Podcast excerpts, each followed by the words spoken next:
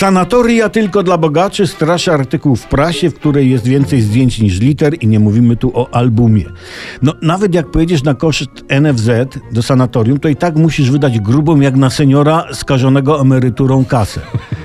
Choć Choć na przykład Janina z Rady Nadzorczej może poszaleć, ale nie każdy senior jest Janiną z Rady Nadzorczej. I opłaty za czajnik za cały turnus 40 zyli, czy za lodówkę 80 zeta lub za telewizor stuwa może zdewastować portfel emeryta. Parking nawet 350.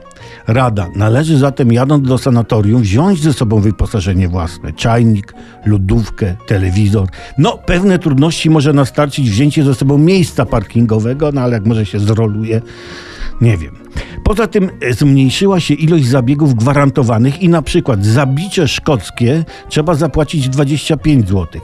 A i tak są w kratkę. Chociaż bicie szko- szkockie i tak są mniej dotkliwe niż bicze polskie oferowane seniorom przez rząd.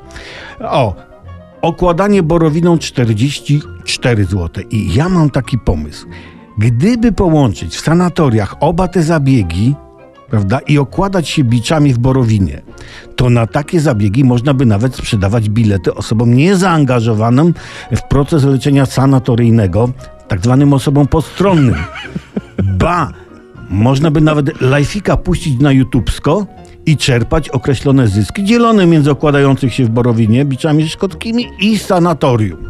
Obniżyłoby to koszty własne sanatoriów, przysporzyłoby wielu przyjemności uczestnikom zabiegu oraz radości obserwatorom. Weźmy ten przykład pod uwagę ku obopólnej czy nawet oboogólnej korzyści. Nie dziękujcie, po prostu róbcie.